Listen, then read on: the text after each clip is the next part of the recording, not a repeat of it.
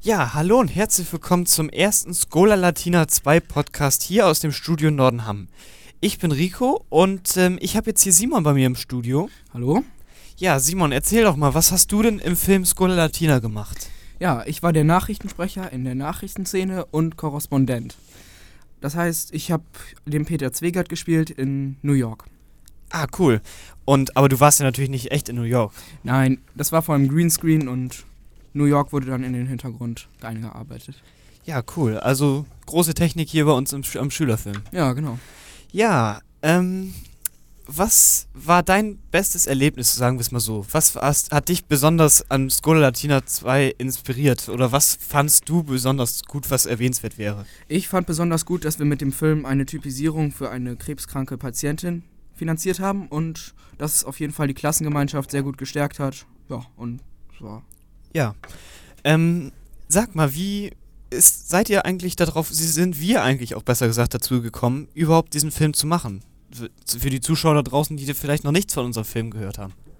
Ja, ich denke, am Anfang war die Idee da, einen lateinischen Film zu machen, weil das gab es vorher noch nicht. Und ähm, ja, das wollten wir dann einfach mal ausprobieren und so ist das entstanden, denke ich. Ja, super.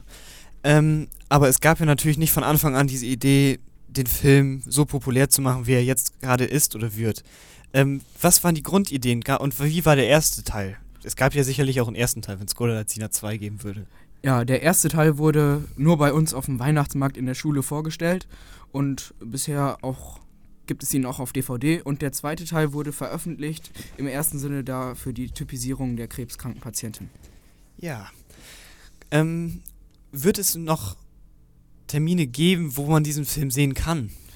Ähm, ich denke, es wird ihn auf DVD zu kaufen geben und mhm. ähm, eventuell noch in anderen Schulen wird er gezeigt und ja, müsste man sich dann erkundigen. Ja, also wer Interesse hat, klickt einfach auf scholalatina.net-baller.com. Ähm, ja, Simon, wird es einen dritten Teil geben? Das fragen sich natürlich bestimmt jetzt einige. Das wissen wir noch überhaupt nicht, weil wir haben noch überhaupt keine Idee, ob wir das machen und ob wir da überhaupt Zeit für haben. Und ja, wir werden sehen. Ja, super. Gut, das war der Podcast hier aus dem Studio in Nordenham. Ähm, wir sehen uns hoffentlich und hören uns besser gesagt auch bald wieder, wenn es heißt Schola Latina 3. Und ja, das war mein Studiogast Simon. Und es, wir hoffen, es hat euch Spaß gemacht und einen schönen Tag noch. Tschüss.